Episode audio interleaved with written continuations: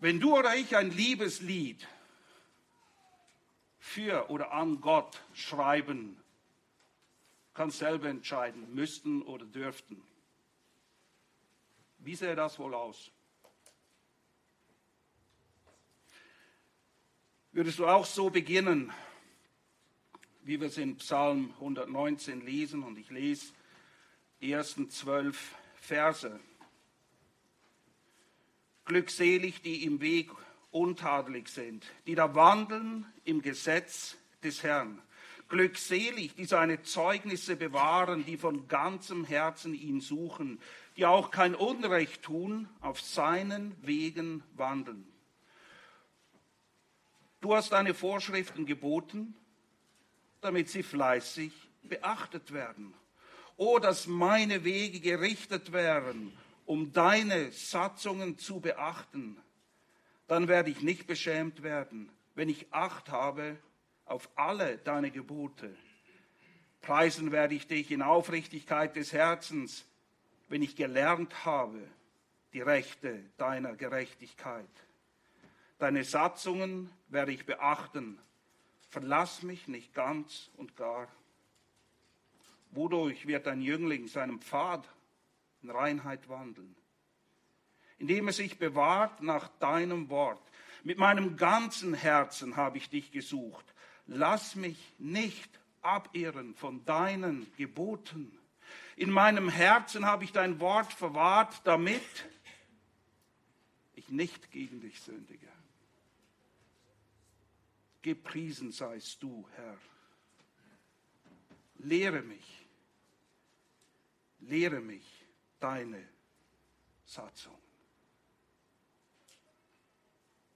Wir lesen hier von Zeugnissen, Vorschriften, Satzungen, Rechte, Urteile, Entscheidungen, Gebote, seinem Wort, seinem Weg, der ein schmaler ist, wie wir wissen, wenn man das liest, und ich gehe davon auf, dass dir aufgefallen ist, das riecht alles so ein bisschen nach Autorität, sich unterordnen, sich einordnen, sich doch tatsächlich etwas sagen lassen von jemandem.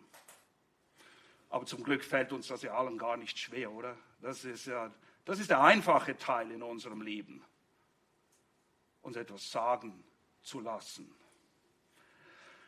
Und ich lade dich heute Morgen dazu ein, die Worte aus Vers 12, die wir gerade gelesen haben, Vorschlag zu deinem persönlichen Gebet zu machen, regelmäßig den Herrn zu bitten, dass wir seine Satzungen lernen wollen. Und ich möchte dich auch einladen, mit dieser Herzenseinstellung die heutige Predigt zu hören. Es heißt in Vers 12, gepriesen seist du Gott. Gott wird dafür gelobt, für sein Wort, seine Satzung, seine Vorschriften, seine Gebote. Und der Schreiber sagt, lehre sie mich. Lehre mich deine Satzungen. Und wenn wir David vor Augen haben, und viele Kommentatoren gehen davon aus, er wird nicht explizit genannt, aber viele gehen davon aus, dass er der Verfasser ist von Psalm 119, dann sticht heraus, dass er sich in keiner Weise gegen Gottes Autorität und seine Gebote sträubt oder sich wehrt. Ganz im Gegenteil. Er weiß sich abhängig von ihnen. Er will sie. Er liebt sie. Er will sie lernen mit dem Ziel, um danach dann auch zu leben. Salomo, Davids Sohn, der weiseste Mann, der für einen nicht geringen Teil seines Lebens die dümmsten Entscheidungen getroffen hat. Furchteinflößend, oder? Dass man so weise sein kann und sich für so dämliche, falsche Dinge entscheiden kann. Das ist erschreckend. Aber nichtsdestotrotz, Salomo, sein Sohn, er teilt diese Überzeugung des Schreibers von Psalm 119. Und am Ende des Buches Predigers, kurz und knapp formuliert er, das Endergebnis des Ganzen lasst uns hören. Er sagt, okay, worum geht's? Worum geht's eigentlich? Hier ist es. Fürchte Gott und halte seine Gebote, denn das ist der ganze Mensch. Das ist in einem Satz das Endergebnis zusammengefasst vom weisesten Mann, der je auf dieser Erde gelebt hat und leben wird. Fürchte Gott und halte seine Gebote, denn das, das ist der ganze Mensch. Nun, ich denke, man kann durchaus sagen, dass da, wo ein Mensch sich aus Liebe zu Gott unter seine Autorität stellt, dass er erst da, dass er eigentlich erst ab diesem Moment wirklich zum Menschen wird. Das heißt, dann, dann lebt er gemäß seiner gottgegebenen Bestimmung und Berufung, nämlich in Abhängigkeit von, im Vertrauen auf und in die Gemeinschaft mit Gott. Das ist der Mensch. Das ist seine Bestimmung. Das ist unsere Berufung. Das macht uns zu Menschen. Das sollte der Unterschied sein zwischen Menschen und dem ganzen Rest der Schöpfung. Gott fürchten, seine Gebote halten. Das ist der ganze Mensch. Das ist, was ein Mensch ausmacht. Und gleich zu Beginn der Psalmen wird diese Wahrheit auch hervorgehoben. Wir finden sie überall. Psalm 1, glückselig. Und achtet darauf, wie oft das Wort glückselig in Verbindung gebracht wird mit Geboten und Vorschriften. Das ist nicht das, was uns wahrscheinlich natürlich in den Sinn kommt, oder? Aber das ist das, was die Bibel lehrt. Glückselig der Mann, der nicht wandelt im Rat der Gottlosen und nicht steht auf dem Weg der Sünder und nicht sitzt auf dem Sitz der Spötter, sondern, sondern was? Seine Lust hat am Gesetz des Herrn. Und wie äußert sich das unter anderem? Er sinnt darüber nach Tag und Nacht. Er verbringt viel Zeit in der Schrift. Wie sieht es bei dir aus? Der Titel der Predigt, worauf hast du Lust? Das hättest du nicht erwartet, das mal zu hören von der Kanzel, oder? So ein lustorientiertes Thema. Nun, Lust im biblischen Sinne ist nichts Negatives. Wir, wenn wir von Lust heute hören, haben immer negative Assoziationen. Aber Lust im biblischen Sinne bedeutet schlicht und einfach ein starkes Verlangen haben nach etwas. Wonach verlangt dich? Wo zieht es dich hin? Nicht, weil du musst, sondern weil du willst und weil du diese Sache liebst. Worauf hast du Lust?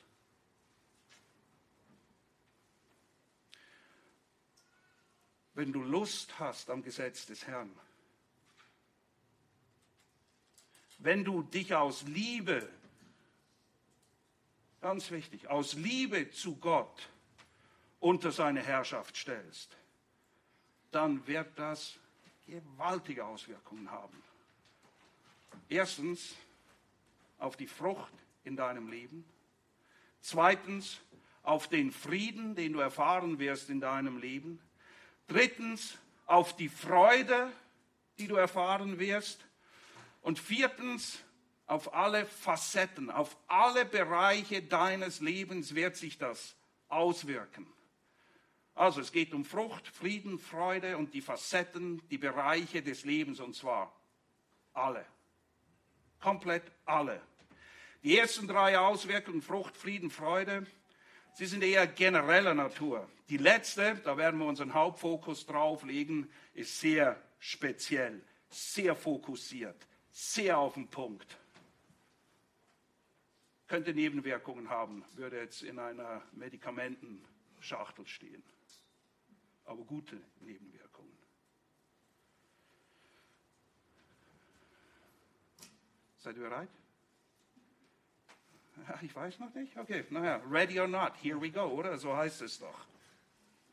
Also, wenn du Lust hast, wenn du Lust hast am Gesetz des Herrn, das heißt, dich aus Liebe zu Gott unter seine Herrschaft stellt, dann wird das in Bezug auf Frucht Folgendes bewirken.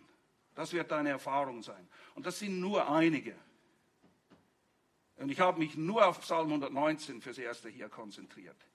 Die, die dieses Verlangen haben, Gemäß Vers 11, sie werden bewahrt von Sünde. Das alleine lohnt sich, oder? Dein Wort habe ich in meinem Herzen verwahrt, damit ich nicht gegen dich sündige. Vers 24, Psalm 119.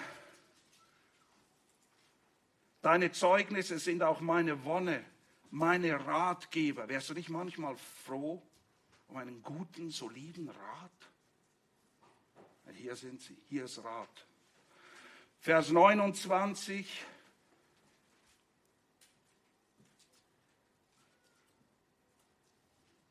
Wende von mir ab den Weg der Lüge und gewähre mir dein Gesetz. Oh, Lügen. Es gibt ja verschiedene Kategorien von Lügen, richtig? Nein. Nein, gibt es nicht. Egal, was sie euch erzählen. Entweder hast du gelogen oder du hast die Wahrheit gesprochen. Dazwischen gibt es nichts. Das Gebot Gottes lehrt uns auch Lüge von Wahrheit. Es gibt keine Halbwahrheiten. Entweder ist es wahr oder nicht. Vers 37 und 40, wende meine Augen ab, dass sie eitles nicht sehen, belebe mich. Kennst du das, wenn du richtig schlapp bist? Vor allem jetzt, die Sonne scheint kaum mehr, es ist kalt, ähm, kein Vitamin D wird produziert und sowieso alles ist äh, Winter. Belebung. Belebt, erquickt zu werden.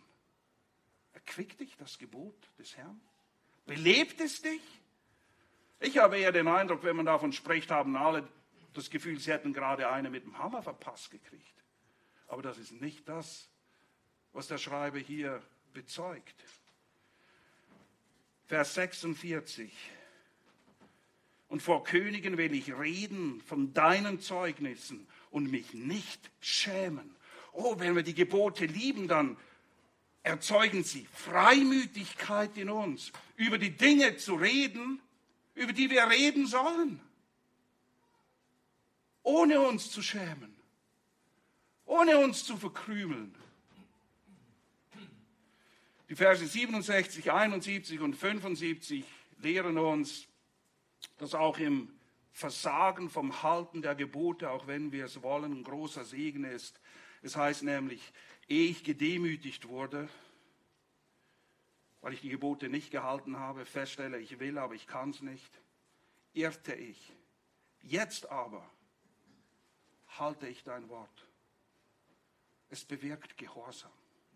Das sind nur einige. Ihr könnt den Nachmittag selber damit verbringen, dieses kleine Kapitel zu lesen und zu staunen. Was für eine Liebe hier zutage kommt. Und was das in unserem Leben bewirkt, wenn wir diese Liebe zu den Geboten Gottes haben. Das war der erste Punkt, Frucht. Und wenn du Lust am Gesetz des Herrn hast, dich aus Liebe, ganz wichtig, aus Liebe zu Gott unter seine Herrschaft stellst, dann wirst du Frieden, echten Frieden in deinem Leben erfahren. 1 Timotheus 1,5, auch so ein Vers, ähnlich wie das Ende von Prediger, wo sein ultimatives, finales Ziel definiert wird. Diese Verse stechen bei mir immer ganz besonders heraus. Der Prediger sagt das Endergebnis. Hier heißt es das Endziel. Wow. Wiederum, worum geht's? Das Endziel des Gebotes. Möchtest du wissen, was das Endziel des Gebotes ist? Hier steht's. Liebe. Erstens, Liebe aus reinem Herzen und gutem Gewissen und ungeheucheltem Glauben.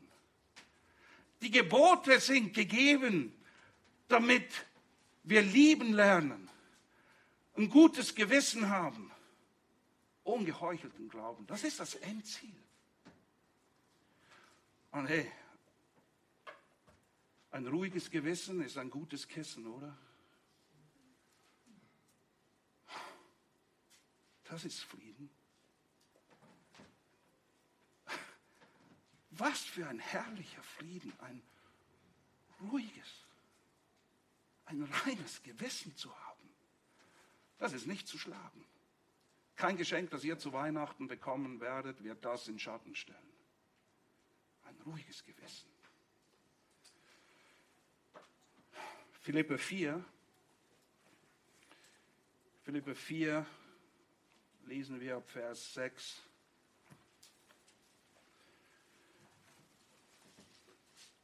Seid um nichts besorgt, sondern in allem lasst durch Gebet und Flehen mit Danksagung eure Anliegen vor Gott kund werden. Okay, da gehen wir hin. Was ist das Resultat?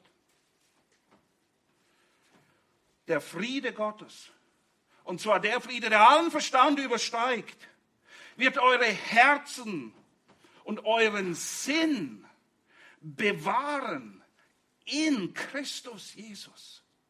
Wow. Herz, Gesinnung, alles, was wir sind, bewahrt werden. Und das ist ein Friede, der über unseren Verstand hinausgeht. Das hat nichts mit Logik zu tun. Wir haben in der Regel Frieden, wenn alles läuft, wie wir wollen, wenn uns niemand irgendwie quer kommt und die Dinge eigentlich, naja, laufen, flutschen, oder? Dann haben wir Frieden. Hier spricht er von einem Frieden. Das geht über Bitten und Verstehen hinaus.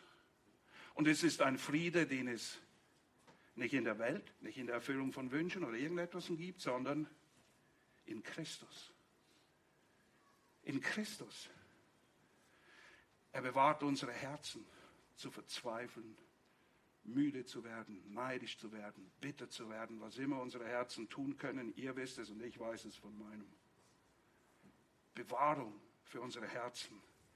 Aber wisst ihr, es ist nicht nur das, was wir bekommen, es wird noch besser. Vers 8, im Übrigen, Brüder, alles, was wahr, alles, was würdig, alles, was gerecht, alles, was rein, alles, was lieblich, alles, was wohllautend, wenn es irgendeine Tugend und wenn irgendein Lob gibt, dieser wägt. Über diese Dinge denkt nach. Oh, es ist so einfach, über den ganzen Schrott der Welt nachzudenken. Hier werden wir angewiesen, darüber nachzudenken. Was ihr auch gelernt, okay, das sind Dinge, die man lernen muss, empfangen, annehmen, man kann sie verstehen, aber trotzdem ablehnen, gehört und an mir gesehen habt, dies tut. Gehorsam. Und was ist die Folge? Ihr werdet nicht nur den Frieden Gottes erfahren, sondern der Gott des Friedens persönlich. Er selbst wird mit euch sein. Wenn wir hören. Wenn wir hören. Ja, wer diesen Frieden,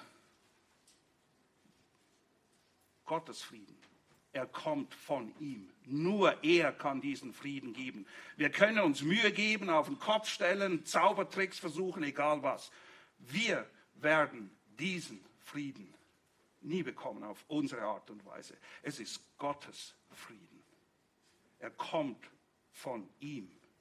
Aber wer diesen Frieden, Gottes Frieden im Herzen hat, der allen Verstand übersteigt, deine Herzen oder eure Herzen bewahrt, der erfährt auch unabhängig von Umständen. Und wisst ihr, es gibt irgendwelche Umstände. Immer. Wir leben immer in irgendwelchen Umständen. Aber wer diesen Frieden kennt, der wird auch wahre Freude erfahren. Das ist unser dritter Punkt. Wenn du Lust am Gesetz des Herrn hast, und nochmal, das heißt, dich aus Liebe unter Gottes Herrschaft stellst, was für eine Freude wartet auf dich? Nun ja, eine Johannes 15, 11 Freude. Das ist die Abschiedsrede. Jesus erinnert die Jünger. Dies habe ich zu euch geredet. Und das meint nicht nur, ich habe einfach mit euch ein bisschen Konversation betrieben, sondern er spricht damit, wie es in Kapitel 13, 17 heißt, wenn ihr dies wisst, weil ihr es gehört habt und verstanden habt, wenn ihr dies wisst, glückselig seid ihr, habt ihr wieder dieses Wort. Worin liegt die Glückseligkeit? Im Wissen? In der Zustimmung? Was? Meine lieben Freunde, wir sind oft so nah dran und gehen nicht über die Schwelle der Glückseligkeit. Warum? Warum? Weil es heißt, wenn ihr dies wisst, glückselig seid ihr, wenn ihr es tut. Vorher wirst du diesen Frieden, diese Freude, diese Glückseligkeit nicht erfahren. Warum? Weil Gottes Wort es so lehrt. Und vor diesem Hintergrund müssen wir Johannes 15, 11 lesen. Dies habe ich zu euch geredet. Dies, das ist alles Gottes Wort. Und es spricht zu uns. Jetzt hör gut zu. Jesus sagt den Jüngern, damit meine Freude, oh, Jesus hat echte Freude, okay? Damit meine Freude in euch sei und eure Freude völlig, voll. Es geht überhaupt nicht mehr mehr rein. Ein Glas ist entweder voll oder nicht. Es kann nicht voller werden. Okay? Voll kannst du nicht steigern. Auch wenn in Zeugnissen steht, er hat zur vollsten Zufriedenheit gearbeitet. Keine Ahnung, was das bedeutet. Also ich kann es mir schon vorstellen, aber voll. Völlige Freude. Und wenn ihr ein bisschen weiter vorn schaut, und deshalb habe ich gesagt, diese ersten drei Auswirkungen sind genereller Natur. Wir treffen sie überall an. In Johannes wiederum, Johannes 14, Vers 27, auch Abschiedsrede, sagt Jesus den Jüngern, Frieden lasse ich euch. Und er definiert ihn wieder. Meinen Frieden gebe ich euch, nicht wie die Welt gebe ich euch anderer Friede, andere Freude, andere Frucht. Alles von Gott gewirkt. Wenn wir den hören. Wenn wir aus Liebe, wie wir beim Psalmisten sehen, hören wollen. Und gewappnet mit der Frucht des Gehorsams, dem Frieden Gottes und der Freude Christi. Braucht ihr noch Weihnachtsgeschenke? Das habt ihr alles. Damit gewappnet wollen wir uns jetzt den Facetten eines Lebens unter der liebevollen Autorität Gottes zuwenden. Wie sieht das praktisch aus? Was muss ich mir darunter vorstellen? Sprich, wenn du Lust hast am Gesetz des Herrn, das heißt, aus Liebe, aus Liebe zu Gott dich unter seine Herrschaft stellst, dann wird sich das auf alle Facetten, alle Bereiche deines Lebens auswirken. Das ist der vierte Punkt. Die Facetten. Wir beginnen eines Lebens allgemein, um dann auf dein und mein Leben zu sprechen zu kommen. Okay? Aber vorweg ein paar wichtige, fundamentale Lektionen für dich und mich, die wir lernen können, sollen, dürfen von David und Paulus. David, vermutlich der Verfasser von Psalm 119 und der meisten Psalmen, die wir lesen, wird in Apostelgeschichte 13, 22, und das ist ein Zeugnis Gottes, wie wird er genannt? Was ist der Ehrentitel? Abraham wird Freund Gottes genannt. Er ist der Vater des Glaubens. Was ist der Ehrentitel Davids?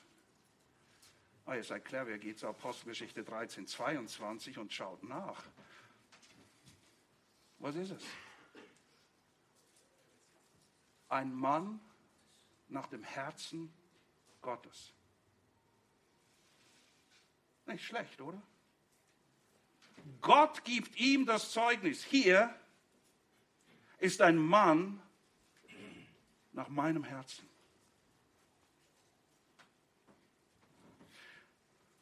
Nun, diesen Titel hat er sich nicht durch Leistung verdient. Das ist sicher. Er hat sich auch ein paar richtig dicke Dinger geleistet, wie man so schön sagt, okay? Alles Gute ist nie geknüpft an unsere Leistung. Das ist extrem wichtig, gerade wenn wir vom Halten von Geboten reden. Wir müssen wissen, warum, wozu und was ist nun wirklich die Motivation und was erwarten wir, wenn wir es tun. Nein, er wird so genannt, weil er sein Herz darauf ausgerichtet hat, er hat sich dazu entschlossen, er hat eine willentliche Entscheidung getroffen, Gott zu lieben. Er will ihn lieben. Er will ihm gehorchen. Der Wille ist da, aber das Fleisch auch. Und das musste nicht nur David erfahren, das kennen wir alle auch, oder? Wie heißt so schön, der Geist ist willig. Nee, der Geist ist nicht schwach. Das, dann müssen wir ein ernsthaftes Gespräch führen, wenn das dein Verständnis ist. Der Geist ist willig, aber das Fleisch, und das Fleisch ist nicht das hier, das ist nicht biologische Masse, okay? Das Fleisch ist unsere alte Gesinnung, unsere Natur.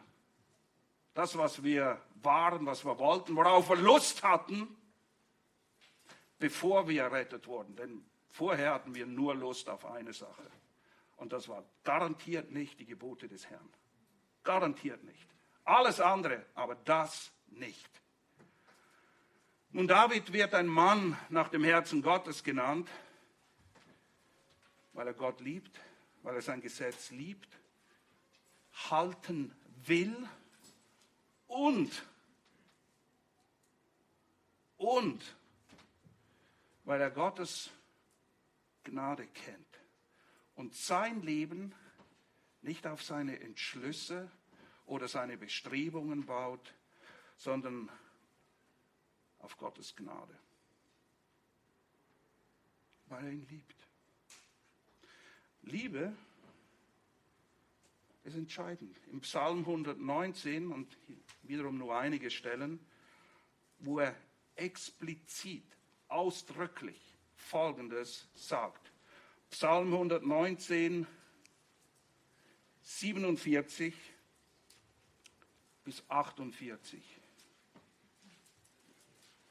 Ihr könnt mitlesen, aber ihr könnt auch aufmerksam zuhören, wenn ihr wollt, okay? Und ich werde meine Wonne, nicht, nicht eine Wanne, okay? Wonne ist ein altes Wort. Große Freude. Ich werde meine Wonne haben an deinen Geboten, die ich liebe. Ich liebe sie. Und werde meine Hände aufheben zu deinen Geboten, die ich liebe. Und über deine Satzungen will ich sinnen. Psalm 119, 158. Haben eine Menge Verse hier in diesem Kapitel. Die Treulosen habe ich gesehen. Naja, wir sehen sie jeden Tag. Und es ekelt mich an, weil sie deinen Worten nicht halten. siehe, dass ich deine Vorschriften liebe, nach deiner Güte her, nicht nach meiner Leistung, nach deiner Güte her. Belebe mich. Belebe mich. Die Summe deines Wortes ist Wahrheit und alles Recht deiner Gerechtigkeit währt ewig. Und eine letzte Stelle noch, und das ist wieder nur ein Auszug aus denen, die zu finden sind. Vers 167. Vers 167. Meine Seele hat deine Zeugnisse beachtet und ich liebe sie sehr. Spürt ihr ein bisschen, was in diesem Mann vorgeht? Ich liebe sie. Das ist das Größte für mich. Deine Vorschriften und deine Zeugnisse habe ich beachtet. Alle meine Wege sind vor dir. Du siehst mich. Im Guten wie im Schlechten. Nun, sein Vertrauen ist der nächste Schlüssel. Es ist seine Liebe zu Gott und dem Gesetz und sein Vertrauen auf den Gott der Gnade, der dieses Gesetz auch gegeben hat und ein, Gott der Gnade ist. Und ich habe es vorhin kurz erwähnt und ich denke, es ist allen bekannt, dass dieser David, das, was wir gerade gelesen haben, der die Gebote liebt und sie halten will, der gleiche David hat auch Ehebruch begangen und Mord. Bevor jetzt allzu schnell ein Urteil über ihn fällt, vergesst nicht, was Jesus in der Bergpredigt sagt. Wenn ihr eine Frau nur schon anschaut, um sie zu begehren oder schlecht redet über jemanden, dann habt ihr, wir in unseren Herzen Ehebruch und Mord begangen. Ja, er hat es getan. Doch er weiß, wo er mit seiner Sünde hin muss. Ich hoffe, du weißt das auch. Nicht, dass du denkst, dass du jetzt mit irgendwelchen Leistungen diese Sünde wieder abarbeiten könntest.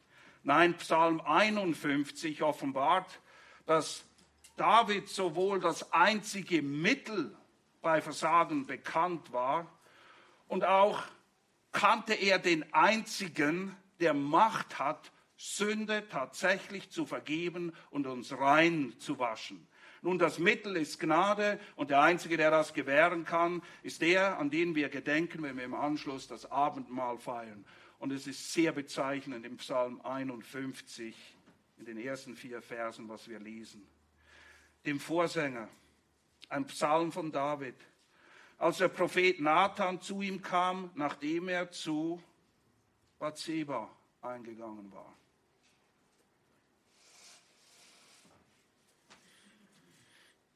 Die ersten Worte aus dem Mund Davids.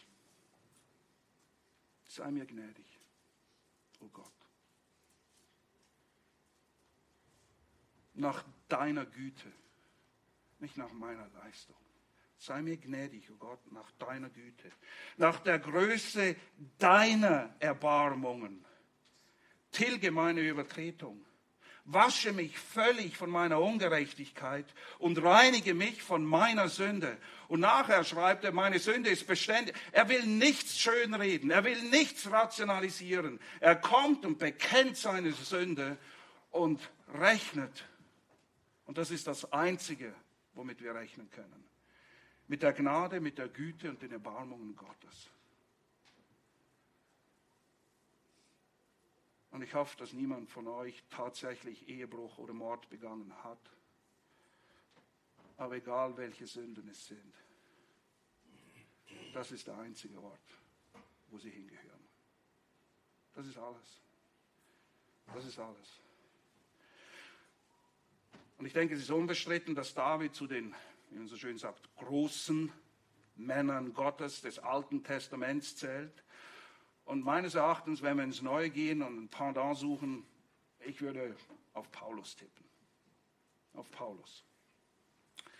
Was können wir denn von ihm lernen? Nun, genau wie David liebt Paulus Gott über alles. Er dankt ihm unendlich für die Gerechtigkeit, die ihm zugerechnet worden ist. Wir lesen das in Philippa 3. Aber genau wie David, genau wie alle, ist auch vertraut mit seinem persönlichen Versagen, seinen Übertretungen. Und er kennt das Ringen, das damit verbunden ist, ein Leben in Heiligkeit und Gerechtigkeit zu leben. Das ist nichts Neues. Es muss dich nicht beunruhigen, wenn du in diesem Kampf stehst. Es muss dich viel mehr beunruhigen, wenn du diesen Kampf überhaupt nicht kennst. Wenn dir das völlig egal ist, dann solltest du dich fragen, wo du stehst. Aber Paulus steht hier, Römer 7, Vers 19. Paulus, okay? Paulus. Denn nicht das Gute, das ich will, übe ich aus, sondern das Böse, das ich nicht will. Das tue ich.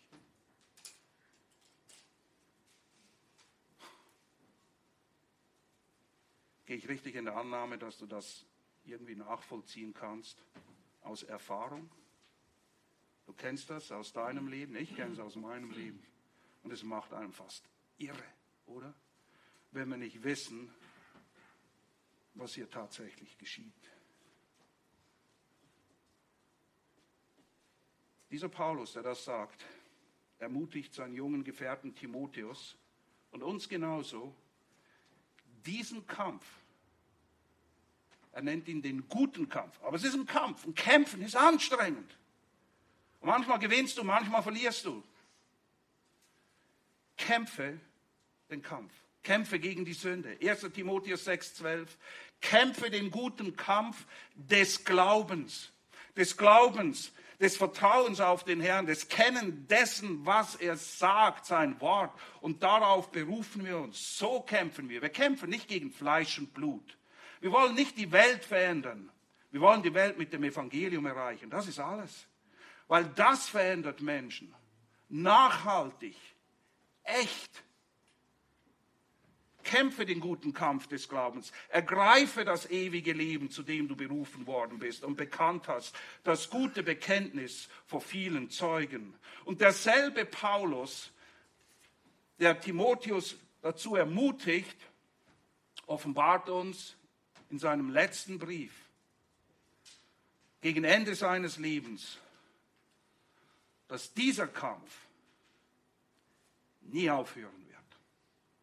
Wenn du denkst, dass dieser Kampf einfacher wird oder du irgendwann ein Level erreichen würdest, wo du nicht mehr kämpfen müsstest, sondern einfach im Sieg dahin schwebst,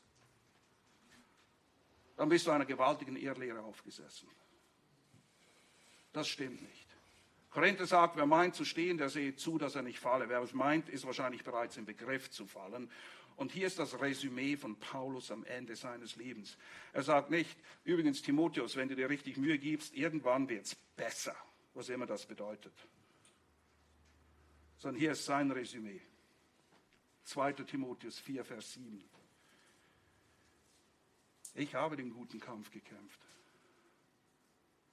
Ich habe den Lauf vollendet. Ich habe den Glauben bewahrt trotz all seiner Kämpfe, wo er das tut, was er nicht will. Aber er hat gekämpft. Und wenn er versagt hat, ist er zu dem, der Sünde vergeben kann.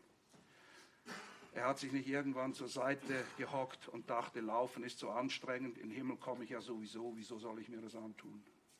Er ist gelaufen und er, ist, er hat den Lauf vollendet und hat den Glauben bewahrt.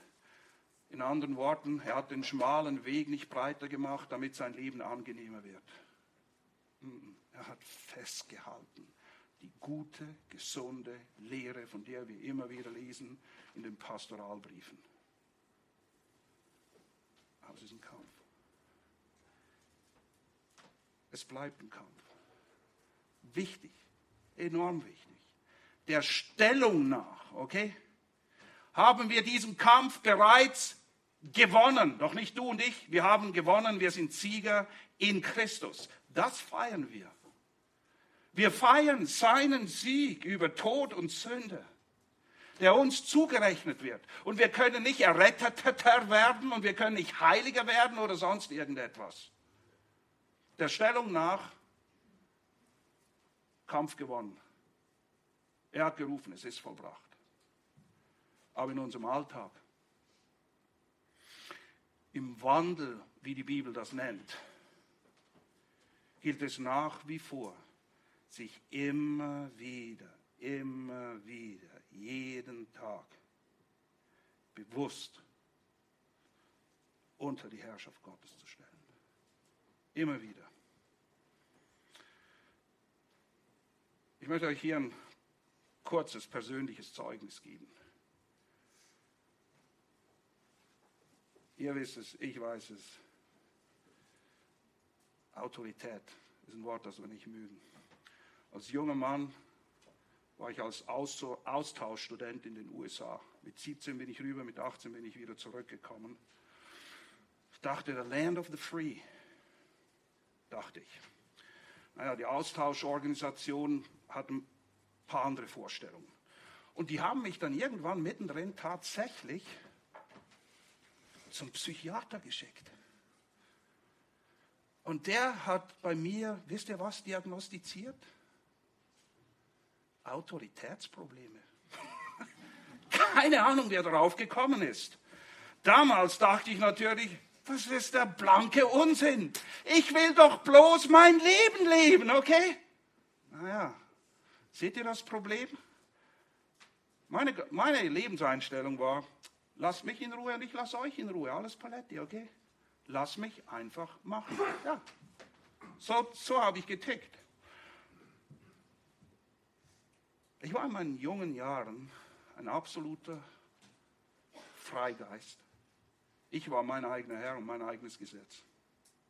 Und sah überhaupt kein Problem darin. Ich sah eher Probleme in den anderen, die sich etwas sagen ließen. Ich war ein Hippie und für eine gewisse Zeit leider auch ein Junkie. Mit allem, was dazugehört. Und als es Gott dann gefiel, mich durch seine wirksame Gnade, das ist alles, was ich dazu sagen kann, zu retten, hat er mich nicht nur errettet, sondern er begann mich auch zu erziehen. Das ist nämlich das, was Gnade tut. Philippa, äh, nicht Philippa, Titus 2,11. Die Gnade Gottes ist erschienen heilbringend für alle Menschen und erzieht uns. Ja, Väter erziehen ihre Kinder, richtig? Zumindest wäre das der Plan. Das Schlimmste, was ihr euren Kindern antun könnt, ist sie nicht zu erziehen. Fast garantiert, dass ihr kleine Terroristen habt am Schluss. Er erzog mich. Die erste Lektion, die ich lernen musste, und vielleicht lacht ihr jetzt, war ihn Herr sein zu lassen. Und die Tendenz ist, dass wir das so irgendwie so in den geistlichen Bereich abschieben. Für mich bedeutete das ganz praktisch, Strukturen, die Gott gegeben hat, zu lernen und zu akzeptieren. Das hatte damals nichts mit Gefühlen zu tun. Das war eine reine Willensentscheidung, zu der Gott mich geführt hat. Für mich bedeutete es fünf Tage die Woche arbeiten. Und aufstehen, wann du musst und so lange bleiben, wie sie wollen Vier Wochen Ferien, was für ein Graus, was für ein Elend, wirklich. Für mich war das, ich dachte, mich lohnt es sich überhaupt weiterzuleben. Nein, ist ein bisschen übertrieben, aber ihr könnt euch nicht vorstellen, mm. aber Gott sei Dank hatte ich einen Sprüche 27 Freund. Wisst ihr, was das für Freunde sind? Dort heißt es, gut gemeint sind die Schläge eines Freundes und er hat mir die nötigen Schläge gegeben. Gott benutzt eben Menschen, damit wir lernen, wo wir hingehören. Und er hat mir Folgendes gesagt. Also hör mal zu, mein Freund. Den nächsten Job, den du annimmst, ist mir völlig egal, ob du den dämlichsten, elendesten Chef oder die dümmste Arbeit hast, die es gibt. Wenn du diesen Job annimmst und du nicht mindestens drei Jahre dort bleibst und so nicht einfach tot oder die Zeit totschlägst, sondern dein Bestes gibst. Wenn du das nicht schaffst, wenn du das nicht machst, dann müssen wir nie wieder darüber reden, ob du in der Gemeinde irgendwelche Dienste oder Verantwortung übernimmst. Bam. Oh, ich hatte einen sehr netten Chef. Und ich kann euch nicht sagen, wie oft dieser Rat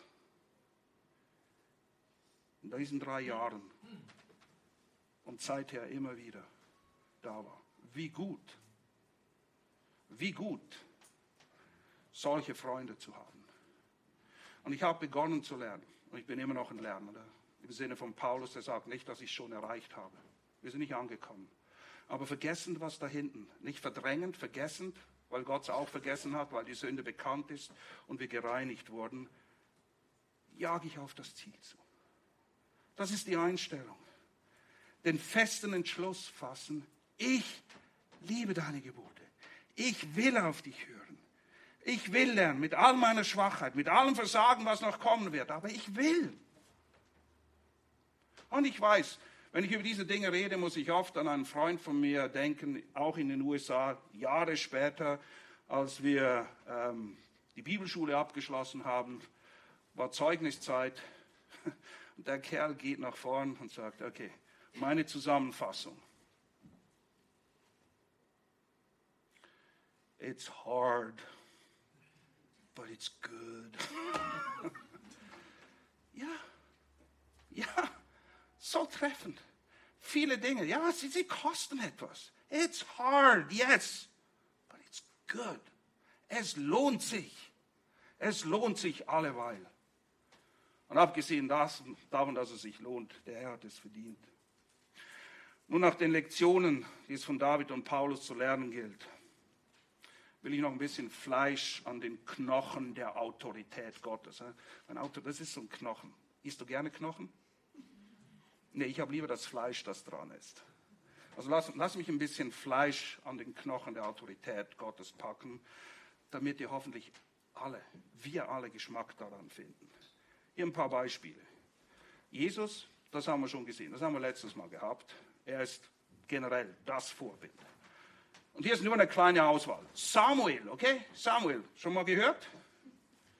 Ja, wir haben Tom und Andi, die gerade durch Samuel predigen. Nun, Samuel ordnet sich Eli unter, obwohl Eli nun definitiv kein guter Hohepriester war. Richtig? Aber er war der Hohepriester. Und Samuel nicht. In diesem Sinne war er sein Chef, er war sein Vorgesetzter.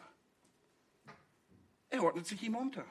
Fakt ist gerade, weil Samuel seine gottgegebene Rolle, weil Gott hat ihn dort hingestellt, unter Eli einnahm, deshalb bestätigt Gott ihn zu seiner Zeit. Und das Volk sieht es und bestätigt es auch und erkennt ihn und anerkennt ihn. Was für ein herrliches Beispiel. Dann wahrscheinlich einer der meist aufgehängten Verse in euren Häusern. Was wird er wohl sein? ich aber mein Haus. Naja, was macht Josua in Josua 24? Er stellt das ganze Volk und letztendlich jeden Einzelnen vor die Entscheidung. Wer ist euer Herr? Wer ist euer Herr? Ihr müsst euch entscheiden. Ihr könnt nicht den Götzen und Gott dienen. Ihr müsst euch entscheiden. Ihr müsst euch entscheiden, wen ihr liebt, weil darum geht es letztendlich. Beides geht nicht. Psalm 119 sehen wir einen Mann, der sich bewusst dafür entschieden hat, unter der Autorität Gottes zu leben. Nicht weil er muss, nicht weil es die anderen erwarten, weil er ihn liebt. In Jakobus 1,22 eine generelle Wahrheit, bevor es dann persönlich wird. Es muss persönlich werden, weil es geht um dich und mich. Es geht um deine Beziehung, meine Beziehung vor dem Herrn.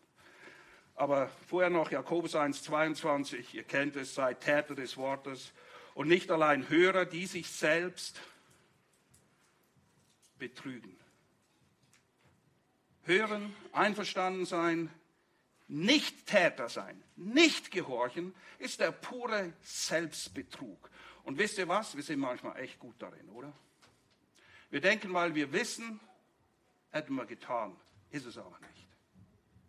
Ist es nicht. Nun zum persönlichen Teil. Ob du Lust am Gesetz des Herrn hast, zeigt sich, es ist sichtbar, es zeigt sich in der Praxis und zwar in den alltäglichsten der alltäglichen Situationen. Und wir beginnen mit der Familie. Epheser 5, 21 bis 6, 4 sehen wir, dass Gott eine ganz klare Anordnung, er hat sie gegeben, betreffend der Rolle des Mannes, der Frau und der Kinder. Der Mann soll seine Frau lieben, wie Christus die Gemeinde geliebt hat und sich hingegeben hat. Naja, einen höheren Maßstab gibt es nicht. Die Frau, heißt es, soll sich dem Mann unterordnen. Achtet auf den Nebensatz, der immer wieder auftaucht an diversen Stellen. Als dem Herrn. Weil der Herr es so will. Das ist der Grund. Und die Kinder in Epheser 6 sollen ihren Eltern gehorchen. Das ist das erste Gebot mit einer Verheißung. Oh, Gehorsam, so wie Gott es will und lehrt, ist an Verheißungen geknüpft. In der Familie, wir haben nicht ich will es nur, ich will euch nur aufzeigen, wie praktisch das letztendlich wird ob wir sagen, wir leben unter der Herrschaft Gottes und wir lieben seine Gebote oder nicht. Weil man kann herrlich theologisch, philosophisch darüber philosophieren und es ändert sich gar nichts. Das sind drei Merkmale. Mann, Frau, Kinder. Wichtig, extrem wichtig. Und wir kommen gleich zu 1. Petrus 3, weil 1. Petrus 3 lehrt exemplarisch. Und hier kommt das, das Sand ins Getriebe. Dass wir unsere Rolle einnehmen sollen, unabhängig davon, wie die Person, die Gott uns vor die Nase gesetzt hat, ihre Rolle erfüllt. Da besteht keine Abhängigkeit. Nun, ich gehe davon aus, Mann, Frau, ich nehme an, dass ihr eine Frau oder ein Mann vor die Nase gesetzt wurde, ihr habt irgendwann Ja gesagt zueinander, okay? Also das sollte es eigentlich einfacher machen. Aber dann gibt es Eltern, die haben sich die Kinder ja nicht ausgesucht. Richtig? Chef, Regierung. Okay, lasst uns weitergehen. 1. Petrus 3.1 heißt es, ebenso ihr Frauen, ordnet euch euren eigenen Männern unter, damit, und jetzt kommt der starke Tubak, wenn auch einige, einige Männer dem Wort nicht gehorchen, sie durch den Wandel der Frau ohne Wort gewonnen werden mögen. Echt jetzt? Auch die Gottlosen? Ja, solange ihr verheiratet seid? Und wisst ihr, ich habe nie behauptet, dass es einfach sei, den Willen Gottes in seinem Willen zu leben. Aber es ist sein Wille, so wie wir ihn im Wort finden. Gegen Ende von 1. Petrus 3 sagt Petrus sogar ausdrücklich in Vers 17, und sollte es Gottes Wille sein, dass jemand leiden muss, weil er Gutes tut, das passt nicht in unser Konzept, oder? Aber sollte es Gottes Wille sein, dann ist es auf jeden Fall besser, als wenn er leiden muss, weil er Böses tut. Übrigens, 1. Petrus 3 ist nicht die einzige Bibelstelle, die genau das lehrt, dass wir unsere Rolle einnehmen sollen, unabhängig davon, wie der seine Rolle erfüllt oder die, dem wir dienen sollen. Gehen wir von der Familie zum Arbeitsverhältnis. 1. Petrus 2, 18 bis 19. Ihr Hausknechte, heute wären das Arbeitnehmer, und ihr merkt, hier wird Ordnung geschaffen von Gott. In der Familie, in der Arbeitswelt, in der Gesellschaft, in der Welt und in der Gemeinde. Ordnet euch euren Herrn in aller Furcht unter. nicht allein den Guten und Milden. Das ist nicht die Voraussetzung, sondern auch den Verkehrten. Denn, jetzt kommt die Begründung. Und die Begründung es ist, denn es ist einfach.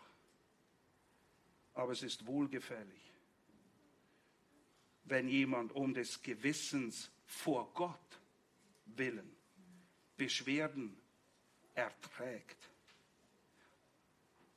Kurzer Einschub. Ich bete nicht um diese Situation, okay? Aber wenn der Wille Gottes es für nötig hält und dich oder mich in so eine bringt, dann hoffe ich, dass wir das hier lernen, beherzigen.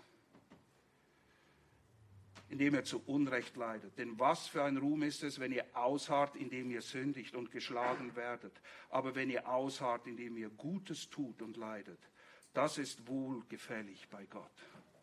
Ja, das ist bitter, oder? Also willst du mir gerade sagen, ich soll meinem miserablen Chef gut dienen? Ja, genau. Aber das will nicht ich dir sagen, das sagt Gottes Wort dir. Und das heißt auch nicht, dass du einfach zur Arbeit erscheinst und deine Zeit absitzt und wieder abdüst. Wir sind aufgefordert, gute Arbeiter zu sein, fleißige, zuverlässige. Du musst nicht lügen für ihn, das musst du nicht, das darfst du nicht. Aber egal wie dein Chef tickt, du kommst und du arbeitest gut und fleißig. Wenn ihr eine Kurzzusammenfassung wollt, geht zu Kolosser 3. Da ist alles ganz kurz und knapp auf den Punkt gebracht.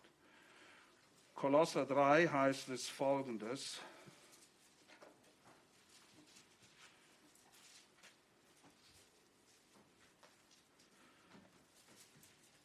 Vers 18. Ihr Frauen ordnet euch euren Männern unter, wie es sich geziemt im Herrn. Ganz wichtig im Herrn. Und nochmal, das sagt er nicht den Männern, dass sie ihre Frauen daran erinnert, das sagt das Wort Gottes den Frauen. Ihr Männer liebt eure Frauen und seid nicht bitter gegen sie. Ihr Kinder gehorcht euren Eltern in allem, denn dies ist wohlgefällig im Herrn. Ihr Väter reizt eure Kinder nicht, damit sie nicht mutlos werden. Ihr Knechte gehorcht in allem euren Herren nach dem Fleisch nicht in Augendienerei als Menschengefällige, sondern in Einfalt des Herzens den Herrn fürchtend. Oh, ich weiß, es ist schwierig. Es wird nicht einfacher, aber wir lernen hoffentlich. Das geht uns sowas von gegen den Strich, oder nicht? Alles in uns Streit. Spinnst du eigentlich? Wieso soll ich das tun? als dem Herrn. Als dem Herrn. Weil wir ihn fürchten. Wie sieht es in der Welt aus? Gott hat alles geregelt. Das ist so herrlich. Unterwerft euch 1. Petrus 2,13 jeder menschlichen Einrichtung, hier kommt es wieder, um des Herrn willen. Nicht, weil die Regierungen so toll sind. Das steht gar nicht zur Debatte. Es sei dem König als Oberherrn oder den Statthaltern als denen, die von ihm gesandt werden zur Bestrafung der Übeltäter, aber zum Lob derer, die Gutes tun. Auch in der Welt gibt es Ordnungen. Und wie sieht es in der Gemeinde aus? 1. Timotheus 3,15 sagt Paulus, dies habe ich dir geschrieben, damit du weißt, wie es in der Gemeinde Gottes zu und her geht. Gott hat also klare Vorstellungen. Das Grundgerippe, die Grundstruktur finden wir in Philippa 1. Es gibt Älteste, Diakone und Heilige. Fragt eure Männer, die können euch eine Menge Auskunft dazu geben, weil damit beschäftigen wir uns gerade ausführlich in der Männerstunde. 1. Petrus 5,5 beschreibt das generelle Prinzip eines Gott wohlgefälligen Miteinanders für jede Gemeinschaft und für die Gemeinde speziell das schützt, sollte es zumindest, vor Machtmissbrauch. Weil das ist das, was wir immer im Hinterkopf haben und vielleicht auch erfahren haben. Aber hier heißt es ebenso, ihr Jüngeren, ordnet euch den Eltern unter. Alle aber, alle, egal älter, jünger, ältester, der spielt keine Rolle. Man, alle aber seid gegeneinander mit Demut fest umhüllt. Das ist das generelle Prinzip, denn Gott widersteht dem Hochmütigen. Den Demütigen aber gibt er Gnade. Und das sind die Merkmale einer Gemeinde. Eine Gemeinde so, wie Gott sie sich vorgestellt hat, wo jeder seine Rolle wahrnimmt, und zwar die, die Gott ihm gegeben hat. Paulus beschreibt so, das ist die Kurzzusammenfassung, sie ist fantastisch. Epheser 4, 15 bis 16. Stattdessen sollen wir in einem Geist der Liebe an der Wahrheit festhalten, damit wir im Glauben wachsen und in jeder Hinsicht mehr und mehr dem ähnlich werden, der das Haupt ist, nämlich Christus. Ihm verdankt der Leib sein gesamtes Wachstum. Mit Hilfe der verschiedenen Gelenke ist er zusammengefügt, durch sie wird er zusammengehalten und gestützt und jeder einzelne Körperteil, jeder einzelne, leistet seinen Beitrag entsprechend der ihm zugewiesenen Aufgabe, nicht die, die man sich selber rauspickt. So, sagt Paulus, wächst der Leib heran und wird durch Liebe aufgebaut. So, indem jeder sein Teil tut, die zugewiesene Aufgabe wahrnimmt als dem Herrn. In ihm.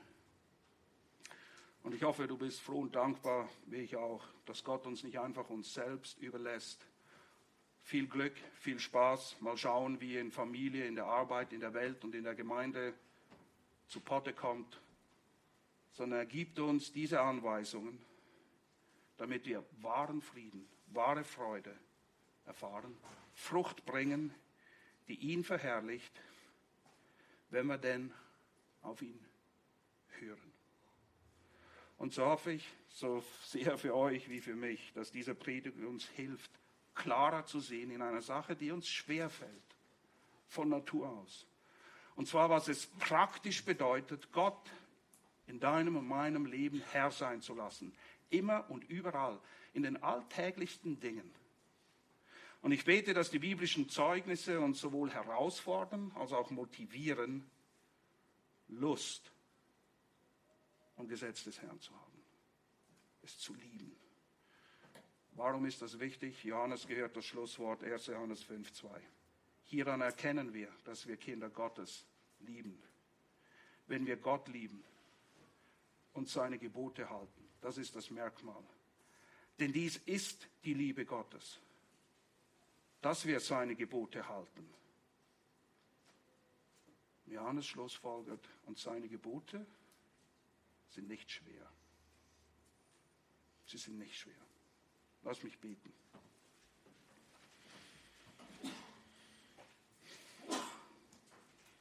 Treuer Gott und Vater, vergibe uns, dass auch wir, die wir teuer erkaufte Kinder sind, immer noch zu oft, manchmal auch viel zu leicht gegen dich rebellieren und sündigen, weil letztendlich ist Sünde immer gegen dich gerichtet, Herr. Und hilf uns wirklich in allen Bereichen diese Herzenseinstellung zu haben, die wir zu Beginn vom Psalm 119 gelesen haben, dass wir dich preisen für deine Gebote und zu dir kommen und dich bitten, dass du uns lehrst in deinen Satzungen. Und Herr, so bitten wir, lehre uns deine Gebote zu lieben damit wir danach leben, um dich zu loben, dich zu preisen, als Kinder des Gehorsams, wie es im ersten Petrusbrief auch heißt. Und ja, Herr, in aller Schwäche bekunden wir, wir wollen dich lieben von ganzem Herzen, von ganzem Verstand, von ganzer Seele und mit aller Kraft. Und wir danken dir, dass wenn wir versagen, du uns gnädig bist, Herr. Amen. Bevor wir zum Abendmahl gehen, singen wir das Lied. Lass es uns bewusst singen. So nimm denn meine Hände und führe mich